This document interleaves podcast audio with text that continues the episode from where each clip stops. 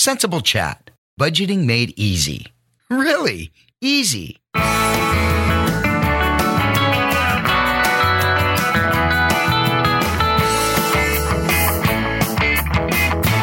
Welcome to Sensible Chat with your host, Sensible Bobby, the show that is all about budgeting, smart spending, and saving. Today, we're going to talk about saving versus insurance and how to budget for both.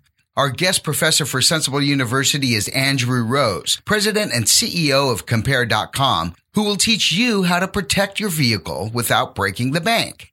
And be sure to stick around after class for saving secrets where you'll learn a new tip you can use today. So let's get to the money. Let's get to the business. Here's the hero of hard assets, the generator of greenbacks, the sensei of savings. It is Sensible Bobby. Thanks, Scott, and welcome back to the chat room. I want to talk a little bit about saving versus insurance because a lot of us have the tendency to rely on one or the other to feel secure. But if you look at it a bit deeper, not having both can put you in jeopardy. And not seeing the value in either can put you in even more jeopardy. So let's delve into this. Some people feel that insurance is just a money grab, a way for companies to scare us into spending money for something that may never happen. And it's true that you may never need the insurance you buy. So is it worth it? Let's look at them one by one, beginning with car insurance. Well, it's the law, so right there I consider it worth it. Secondly, though, I don't have enough money in savings to replace my car if something happens to it, and I choose not to take the risk of something happening before I have time to save enough to replace it. So car insurance is worth it to me. I can rest easy knowing that if something does happen to my car, I'll have help getting it fixed or getting another car, so I can continue to go to work and provide for my family. Now, what about health insurance? The individual mandate is gone, which means it's no longer the law to have it. So should you skip it? Well, if you're young and healthy, you might think it's a waste of money. But if you were in an accident or suddenly got very ill, would you have the money to pay for medical care? According to CNBC.com, two thirds of people who file for bankruptcy cite medical issues as a key contributor to their downfall. Now, believe me, I know how hard it is to get decent health insurance at an affordable price, but do you have the money in savings to cover unexpected medical bills? And can you save enough in a reasonable amount of time? If not, keep shopping around for the best coverage you can find. As for homeowners and renters insurance, here's where it gets really sticky. Most homeowners see the benefit in at least some insurance, but do they really understand what's covered? I've heard so many stories about people's homes being devastated by a flood, tornado, hurricane, or earthquake, and they think their homeowner's insurance will pay for the damages. Then they find out they needed a whole different kind of insurance for that. Sometimes it's not quite that dire, but if you don't understand the coverage you have, you could get a very rude awakening when you're already in crisis. And many renters don't even think they need renter's insurance because they're covered by their landlord's insurance, right? Not necessarily. Once again, it's very important to find out what coverage you truly have and what you don't have. The list goes on. Disability insurance is another important one, especially if you have others who are financially dependent on you. If you can't work anymore, do you have enough money saved to provide the necessities? Same thing for life insurance. I used to think I couldn't afford all these different types of insurance. I was in the poor mindset and believed insurance was for rich people. But if you think about it, the less money you have, the more you really need insurance. The whole purpose of any insurance is to provide resources in times when the financial burden is too much to bear. I know they're not fun, and it's a bummer to buy something you hope you'll never have to use. But it is peace of mind, and if you don't have it, it could be financially devastating. In most cases, unless you have a lot of money, you're not going to have enough to self insure. But buying the insurance and leaving it at that can also be short sighted. Why? Deductibles. It's funny, but in the moment we're buying insurance, we're looking for the cheapest premium available, right? And in many cases, one of the easiest ways to get that premium down is to choose a higher deductible. Fine, but if you're going to do that, you'd better make sure you can pay the deductible if the time ever comes. What's the benefit of having car insurance with a $2,000 deductible if you can't pay the $2,000? Now you've paid your premium for nothing because your insurance isn't going to kick in until you pay that deductible. So when deciding what insurance to buy, figure in the deductible to the price. and start saving for it today. Car insurance premiums are one of the biggest budget busters out there because they're easily forgotten. Many people pay their insurance every six months, but it's a big chunk of money. So when the bill comes, there may not be enough laying around to pay it. So break it down into monthly payments and treat it like a bill every month. Then you'll have the entire amount saved when it comes due. Do this with your deductible as well. Decide how fast you can save for it, then do the math. If your deductible is $1,000 and you want to have it saved in a year, divide 1,000 by 12, which is almost $84. So save $84 per month and you'll have your deductible in a year. But make sure to leave it alone. If you're lucky, that money will sit in your savings account for three years doing nothing. But the minute you use it for something else, you'll need it to pay that deductible. As for the amount you spend on car insurance, your options might surprise you. But I'm going to let our guest professor shed more light on that subject. Okay, class, grab your pencils and calculators because Sensible University is now in session. Today's guest professor is Andrew Rose, president and CEO of Compare.com, a comparison site for car insurance which he founded in 2012 bringing with him 12 years of experience working with high profile insurance companies like Progressive, Countrywide, and Elephant Insurance. Compare.com was built out of a desire to make finding the best price on car insurance a much easier, much quicker process. Andrew, thank you so much for being our guest professor today. Pleasure to be here. Give me a quick overview of what Compare.com is and why you started the company. Well, we'll start with why you started the company. I grew up in the mountains of West Virginia, product of a you know single mother working her tail off, and we had struggled to make ends meet. And I started seeing statistics uh, out there, and I think I'll get these right right now. Fifty-seven percent of the U.S. population has less than a thousand dollar savings. Thirty-nine percent have none. And I, as I talked to my mother about growing up, I said, Did you ever shop your auto insurance? And her answer was no. And being in the auto insurance business, I recognize that people are leaving on a household basis hundreds as a uh, country billions of dollars on the table. And so I knew if I could help people find some savings, keep great companies, keep great coverage, but find it for a little bit less money, um, this could be something that could be a very good business but also something that could do a lot of good for people as well. So we created compare.com. And the easiest way to think about compare.com is you know what auto insurance is, you know what a kayak, Travelocity, Expedia, Orbitz, those are. We are kayak for auto insurance. We make it simple for consumers to come, enter their details once, and get accurate quotes from the insurance companies. That's what we do. So, do you actually get better deals than the general public would because of your relationship with these companies? Or is it just about saving people the hassle of shopping around for insurance? That's a great question. Insurance uh, is a regulated business. And so, from that standpoint, you should be able to get only one price from every insurance company. Now, the prices will be very different from insurance company to insurance company. So, from that standpoint, to answer your question directly, we don't get any special deals. But what we do is we make it much easier for consumers to see all the deals that are out there uh, available to them as consumers, saving them the time and energy. Most folks are going to, after they get through two or three quotes, go, oh, auto insurance is no fun. I'll just stop here. Well, there's 300 insurance companies in the United States. The chances of you finding the absolute best one for you, price, product, and brand, in those first three quotes, quite small. Now, why does the price of insurance vary so much from company to company? I mean, based on the same things, you would think, again, you would just find one price for whatever you're looking for, and that would be it, right?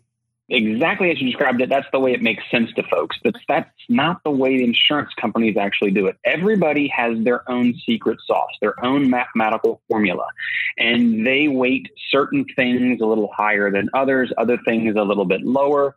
And so, because of that, you never know exactly who's going to give you the best deal. I'll give you an interesting statistic from our website. The most competitive insurance company, that would be the insurance company with the lowest prices, is only the lowest 12% of the time. That means 88% of the time it's some other company. And so that's why you've got to shop around. And the disparity between the prices is enormous. For example, on average, you know, households tend to have 2.3, you know, vehicles on average. So the lowest average rate you see on our site is $1,800. Position five. That means you got that's the lowest price, then another carrier in two, another carrier in three and four, and then subsequently five. Carrier five on average is more than $1,500 more.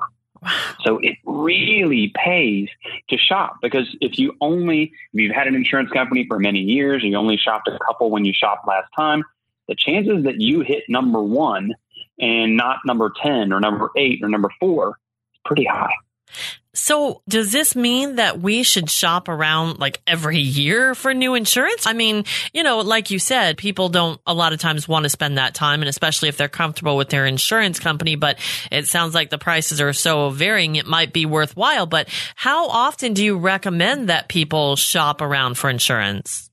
Well, you should shop each time your situation changes. So if you move, if you get a new vehicle, if you add a new driver, a ticket ages off, those kinds of things can have big impacts. We'll talk in a little bit about credit. That's another one that can have an enormous impact. Oh. If you do a robust, thorough shopping experience, and that would be using compare.com and maybe a couple other websites, and you choose you know, the best insurer for you, you can take a year or two off. If you're not doing uh, you know that kind of a detailed search, you need to be shopping all the time.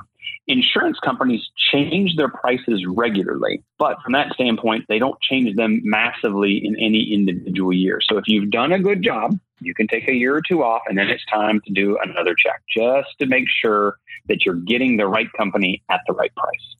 So, what are the main factors that insurance companies base their rates on? Well, they look at two parts who's the driver, who's the vehicle. And so, as you might expect, if you're driving a Lamborghini versus an entry level Kia, those make an enormous difference. So, the vehicle does, and the age of the vehicle makes a, a big difference as well. The coverage limits that you select for you, your policy, and those vehicles also make a big difference. You know, do you want it to be a liability only policy? That means covering anybody that you happen to hit, or do you also want to cover the car that you own and that you're driving as well? That can make a big difference. Now, once you get into the individual side of it, and this actually makes an enormous difference, a couple of big factors play in there. One of them is age. And it's sort of a two sided, uh, you know, a J shaped curve, if you want to think about it that way when you are youthful, as my son who just turned 16 is, you have no experience, which means you're just a wreck waiting to happen. And so from that standpoint, they're going to charge you a lot more when you're young. As you get very, very old, your reaction times slow down there as well. And so they're going to charge you more there. In between, you get your absolute best rates. Now, all that's great, but let's get to the factor that actually has the single biggest impact on your prices. And it's something called an insurance score. And it's north of 95% of insurance companies use this. Now, what is an insurance score? It is your credit information used differently than a credit score, but in a similar manner. It takes the financial responsibility you demonstrate in your financial life and says, hey, there's a correlation between good financial responsibility and good driving responsibility. So if you have tend to have bad credit, you're going to pay a whole heck of a lot more for insurance. If you've got really good credit, you're going to tend to pay a whole lot less for it. It's the single biggest factor. So if you're out there monitoring your credit and it improves dramatically, shop your insurance. It likely will have gone down. Wow. I had no idea that your credit score could affect your insurance rates. Single biggest factor is the insurance score. Now, this is another odd thing that I saw somewhere that you suggested that men typically pay more for car insurance than women. Why is that and how can men avoid paying more? the first answer is shop. You know, you're going to hear me say that one over and over and over again. The best way to make sure you're paying the least is to shop. It is historically true that men pay more for uh, auto insurance than women, all else being equal. And what the insurance companies ultimately do is they say, how much is this person going to cost me? And men cost them more than women. We will tend to get into more accidents that cost more money, and women will tend to get into fewer accidents that cost less money. So it just makes sense. They're, they're basing it off of just pure math. I want to know how much this person's going to cost me. And so as a result, men in general are charged more. Now, you're going to find some states now, and I think California was the first one that banned gender based pricing. They effectively eliminated that as a rating variable, telling the insurance companies, even if it's predictive, and what they mean by predictive is you can vary the price to cover the different um, loss costs you're going to see. They said, we're not allowing it. California does the same thing. They don't allow insurance score in that state. And so this is a state by state regulated business. And so as a result, you're going to end up having to figure out what the rules are for your each individual state. And I'm sure that information is available on your website, correct? Absolutely. You jump on our website. We'll help uh, educate you as much as you want to learn about auto insurance. As we found, you know, most folks say, "Hey, just give me the you know the highlights here and then i'll take it from there. I'll do the shopping and i'll make good decisions uh, there there's not too many folks out there that are dying to learn the intricate details of auto insurance. right. Now, going back for a minute to the credit score, does that mean that certain people would be, let's say that they started out with an insurance company and their credit score has gone down significantly since they started. Would they be better off then to stay with that insurance company given that they already have insurance? Or is that something that the insurance companies look at every year when they do a new policy? Policy, so it really uh, you can't get away from that. Some look, some don't. The easiest thing, and you're going to hate me because I'm going to keep coming back to that one word: shop. right. I mean, you can look. You know, from your standpoint, if you've got your current insurance company, you know what that current price is. You just go out there and say, "All right, let me see what uh, all the other guys want to charge me." You'll either find out, "Man, I'm making a killing right now. This is great," or I've been getting ripped off. I mean, we had examples as new hires start with us. You know, they'll tend to come in and they go, I work for compare.com. I better quote my insurance. Not kidding. We have examples in the office where somebody saved $4,000 saved. Now, you know, for me, I didn't know you could pay $4,000 for yeah. insurance, but this was, this was a, you know, a mother, father, and some teenage, uh, you know, kids, two teenage uh, boys, and they were paying $6,000 a year and she came in, quoted on our site, and was like, somebody wants me the exact same coverages, the exact same vehicles, the exact same drivers for $4,000 left. And she was kicking herself. She's like, you know, I know I could have gone on some great vacations for $4,000 a year. And that uh, was money left on the table. Unbelievable. So great to know that you can, you know, actually shop around and save all that money. That's a absolutely, particularly if you're paying a lot. Uh, you know, this is just a, it's a great thing to do. And I'm not saying only shop on uh, compare.com. We certainly make it easy, but if you don't find the insurance company that you want on our site, go quote them as well. Add them into your mix. Ultimately, it's about you finding the right company, the right coverage at the right price. Now, sometimes people confuse deductibles with premiums. So let's talk about the difference between those two. Yeah, this is, uh, you get all kinds of insurance vernacular that you just don't want to understand, but you need to. You at least got to have the basics there. So, premium is what you pay. That's the entire amount of cash that you send to the insurance companies. And the parts that you have differences are are the limits of liability. And again, that's the stuff that protects the people that you might hit. And you will see on your insurance policy things like 2550 or 5100 or 100 300 and all those are thousands and that's how much the insurance company will cover you per person per accident should you get into an accident. And then anything above that it comes back to you as a person as a household, as a somebody who has to cover the rest of those costs. So depending on how many assets you have, you want to have the highest limits that you can afford. So that covers one side of it. That's the liability side. When you get to the physical damage, that's the stuff that protects your vehicles if they get into uh, an accident, um, if you end up hitting somebody. Those have deductibles, and they can go all the way from zero dollars up to thousands of dollars and they vary. And that basically is how much do you have to pay out of pocket before the insurance company takes over repairing your vehicle? So you got to decide how much am I willing to do? The more you're willing to pay out of pocket, the lower the insurance price will be, the lower the premium will be. The more you want the insurance company to cover automatically, the higher your prices will be. And it would seem that a lot of people might be tempted to just, you know, take whatever the lowest premium amount is that they have to pay out of pocket to the insurance company for their insurance policy. But that could backfire on them if there is no money available for that high deductible if they ever need it. So how does a person decide where the happy medium is between what kind of deductible they should carry and what kind of premium they should pay for, you know, the privilege of having a lower deductible? Absolutely. So you need to, when you're shopping, see how much the incremental coverage would cost you. So let's start with the liability side of things. And you go, the minimum limits in the state are 2550. What does it cost me to go to 5100? Now you say, oh, I'm doubling my coverage. You're not going to double your price. If you go from the 2550 up to the 100, 300, you go, oh, I'm 4Xing and 6Xing the coverage there. You know, am I going to 4X and 6X the price? No, it might only go up 20, 30, 40%. And so you need to look at what the incremental cost is for that incremental bit of coverage. And then the same thing applies to the deductibles. Now that's a little bit harder because it's an unknown out there. You go, how, you know, if I'm getting into a wreck three years from now, how much money am I going to have in my savings account? You got to see how much more it costs you to have that lower deductible. I tell folks in general, as your vehicle ages, particularly once it is off of a loan, because usually when it's on a loan, the bank will dictate how much coverage they want.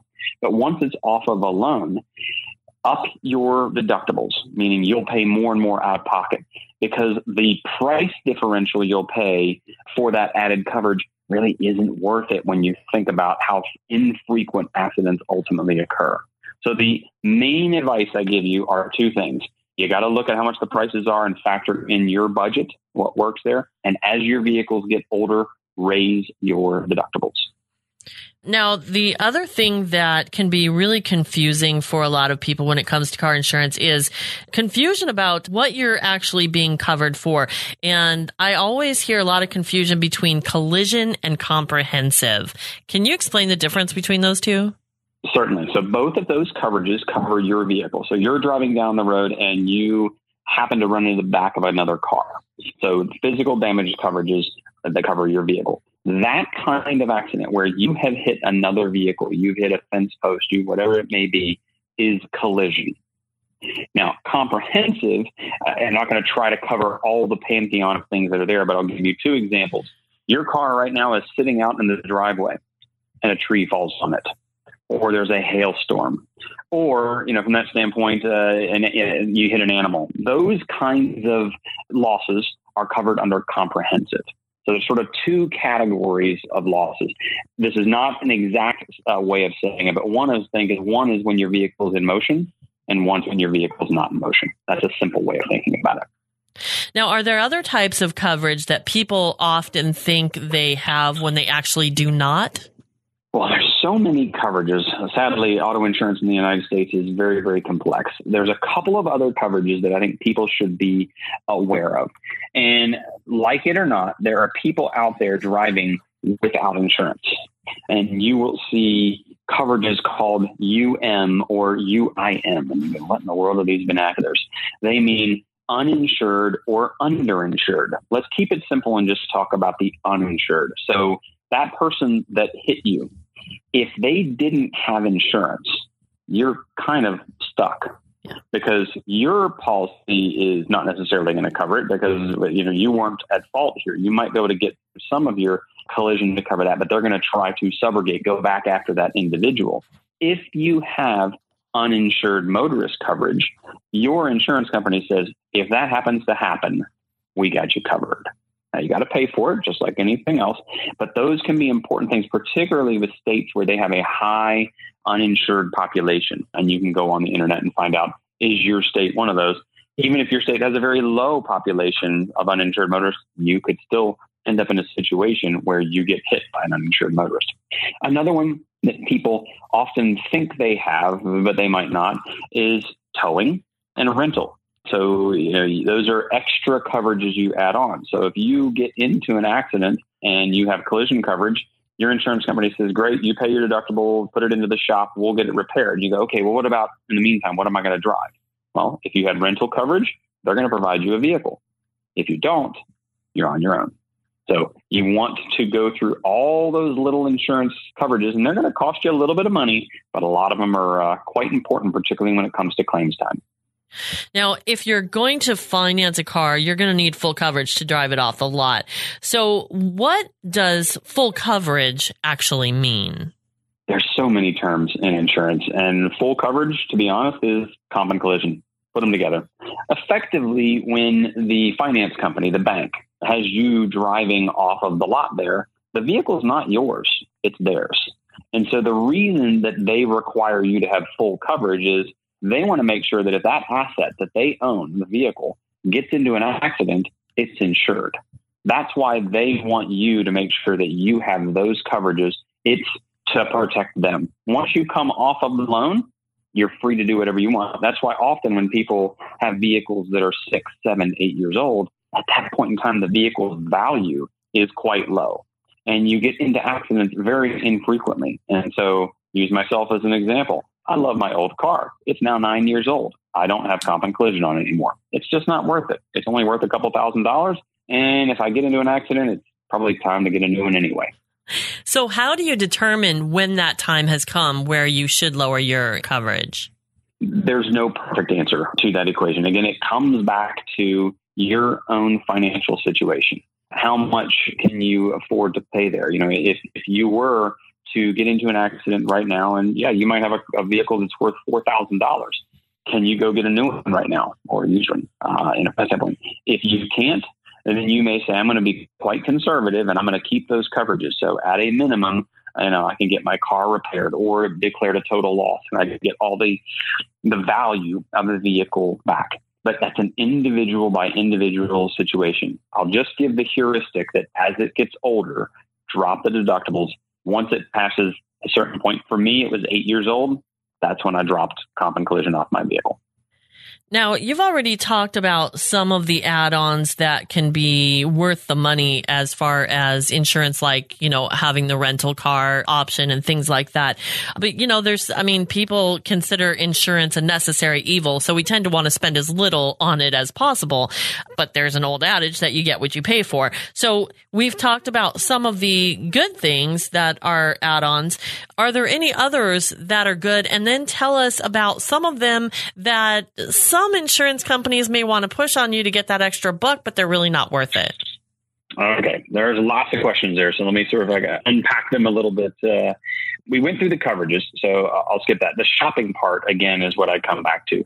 As you said, this is the only product I'm aware of that both the buyer and seller hope it's never used. Right. It's really a bizarre product. You think Amazon wants you to buy all kinds of stuff on there, and then they want you to use it so you'll come back and buy it again not insurance. The insurance company doesn't want to use it. And last time I checked, most people don't want to get into accidents. So that's sort of the, the adage there. So you got to go out and shop. You got to go out and make sure that you're getting the right product for the right price from the right company. Now, embedded in your question there was, well, you know, what should I not buy? You see lots of ads where they're talking about bells and whistles, and I, I, describe them as bells and whistles, where it's accident forgiveness, it's the first claim is waived, it's diminishing deductible. There's all kinds of different names for these things. Now they promote them in their ads, but most of the insurance companies charge you for them. They're not free, and most of those, when you do the math, don't make sense. For those that are very, very conservative, they make sense because you say, "Oh, I just want every every protection I can get." Okay, if you're willing to overspend a bit, go get those extra coverages. I wouldn't buy any of those. I'll take them for free, but I wouldn't buy any of them. Now, you talked a little bit about the insurance companies, and you know, if it's too good to be true, you know, what if I'm I'm out there and I see Acme Insurance Company? Well, you know, do I trust Acme? It's amusing when we go into focus groups for compare.com and we ask consumers, you know, who would you consider?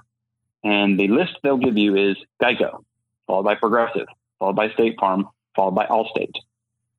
And those four companies have a very interesting distinction. They are by far the largest advertisers. Now, advertising is not free. So your knowledge or awareness of those insurance companies come from the fact that they're running advertisements that they then ultimately charge you in the premium of the insurance policy. So we really encourage people to look at those companies because they're all excellent insurance companies. But there's all kinds of insurance companies out there that you may not have heard of that are actually outstanding. And some of them have stellar reputations for their claim service. And, you know, we want to make sure and introduce you to the big names that you know and then names that you don't know so well, but you maybe should get to know. I'll use a couple examples.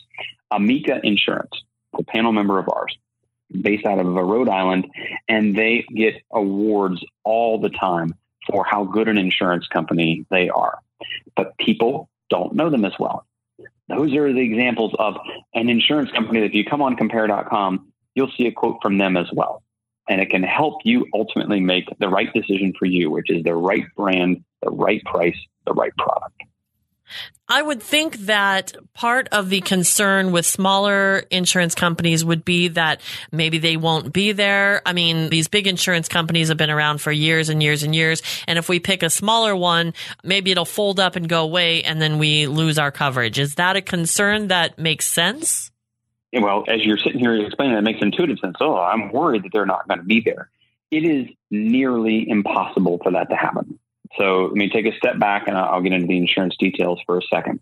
Insurance companies are regulated state by state, and those regulators, their primary job, uh, along with making sure customers are treated fairly in all their processes, is to make sure that these insurance companies are solvent, that they won't go out of business, that they have money there to pay claims if and when they happen.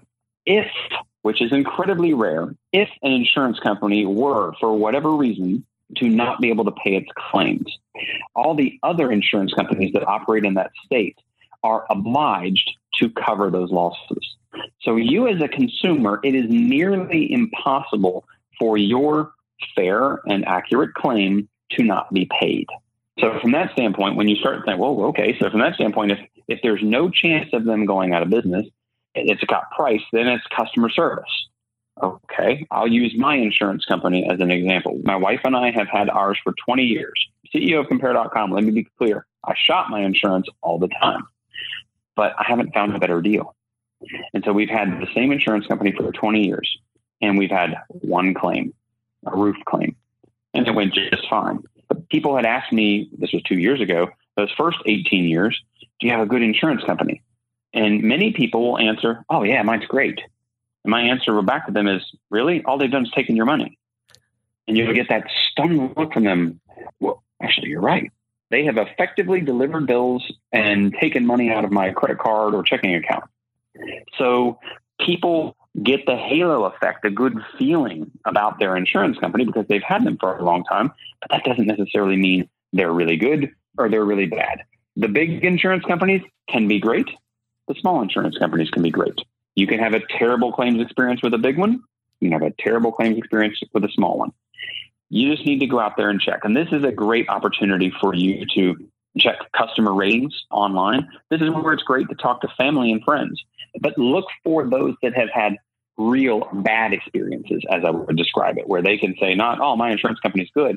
And many of them will be answering, yeah, they just took my money for the last 10 years without any problems. So definitely the moral of the story again is to shop around and they can definitely do that on your website. Now, tell us more about compare.com just really quickly and the services you provide. Does it go beyond a platform for somebody to compare prices? Well, that's where we that's where we start. I mean, our main goal, our main drive is for you to be able to find one spot where you can enter your information one time and then get lots of prices back. We then want to leave it up to you to figure out exactly how you want to purchase. Some people like to do it over the phone. Some want to do it on the web. Some want to talk to an agent. But at least they're now informed. They're knowledgeable. They have the information that is going to empower them to get the right price for them. The other part that is really valuable about compare.com is you go through this process and your information is stored. And six months from now, a year from now, two years from now, come back, log back in, your information is secure, and just push one button, requote. And we'll go back out to those insurance companies and you can check and see. So not only do we speed it up for you the first time, We make it really easy for you to keep up to date, to find out has anything changed. We'll age your vehicles, we'll age your violations, we'll age you as a driver. You'll have to update us if you have any new addresses or, God forbid, somebody's got a, a new speeding ticket or accident, those kinds of things. But we want to be there to make it really easy for you to get the right deal for you. Nice. And it's also good to know that it's a site that could provide all of these different options that you may not even be aware of. I mean, I've probably heard of 10 insurance companies and there's hundreds out there, I'm sure. Exactly. I mean, you say 10, it's amazing in our focus groups. We ask people, say, name all the insurance companies you know. And when they get past five, you start everybody looking around the room, looking at each other, going, uh, who else have I seen an ad for? Right. And it's amazing. That's what they go. It's like their reference point is who have I seen an ad for? And there are so many insurance companies. Now, when we, we mention them, we say, well, have you thought about getting a quote from MetLife? Oh, no, but I know them. I know MetLife. That's a big name. Have you thought about getting a quote from Travelers? Oh, yeah, yeah, Travelers. I've, I've heard of them before. They're quite good. So it's that unprompted awareness and prompted awareness. Compare.com gives you those that you know as well as those that you don't. And then you decide. Andrew, great information. Thank you so much for all of your time and knowledge today. I really appreciate it. And uh, thanks for saving us all a lot of money. That's our goal at compare.com. We want you to find that right product, but at the right price. Thanks again. Our guest professor today has been Andrew Rose, president and CEO of compare.com. Visit his website to shop for the best rates on auto insurance. Who knew that so many factors impact your insurance rates? I was especially surprised by the credit score. Andrew certainly gave me a lot to think about when my policy comes up for renewal in December. If you value the green, if you save as you go, then wealth is closer than it seems, and you can make that cash flow. Welcome to Saving Secrets, where we share super easy and ready to use savings tips you may not have heard before.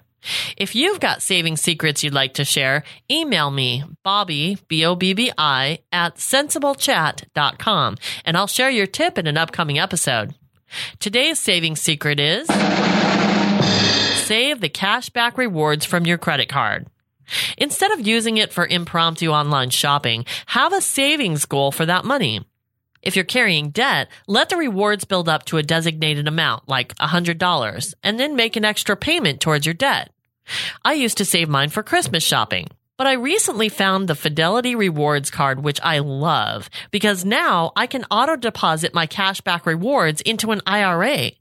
Since I'm not able to max out my 401k at work, this is a great way to put a little extra aside for retirement. You can also contribute the cash back to a 529 college savings plan. I love it. Of course, as I've mentioned many times before, any rewards a credit card offers are not worth it if you can't pay off the balance each month. Think about it. Some cards give you up to 5% cash back for certain purchases, right? I haven't heard any higher amount than that, but even if it is higher, does it ever get as high as 14%? That's the average interest rate for an existing credit card, according to WalletHub. So never ever let the cashback rewards entice you to overspend on your credit card. That's my savings secret. If you've got one to share, I'd love to hear it. Drop me an email, Bobby, B-O-B-B-I, at sensiblechat.com, and I'll share it on an upcoming episode. I'm really excited about the next episode. I'm going to be talking to Nick Stuhler. He wrote a book called The Truth Shall Set Your Wallet Free. What a great title. And his book is aimed at debunking the myths that prevent people from achieving their wealth goals. He's also the founder and CEO of MyPerfectFinancialAdvisor.com, which is a matchmaking service for people to find the right financial advisor at any income level. In the meantime, here we are at the end of September, which is what Scott refers to as the holiday quarter. Can you believe we're there already? If you're stressing about the holidays coming up and all the expenses that come with them, go back and listen to the very first episode of this podcast from last September titled How to Survive the Financial Madness of the Holiday Quarter. You can find all the episodes on the podcast page at our website, sensiblechat.com. Or check out Spotify, Google Play, iTunes, iHeartMedia, or anywhere else you find your podcasts. Thanks for listening, and remember to leave a rating and review for this podcast. I'd love to know what you think. Until next time, keep spending and saving the sensible way. That wraps up another episode of Sensible Chat with your host, Sensible Bobby. If you need help with your budget or want to share your thoughts, reach out to her through the contact page at sensiblechat.com. While you're there, subscribe to the podcast on iTunes, Spotify, or Google Play.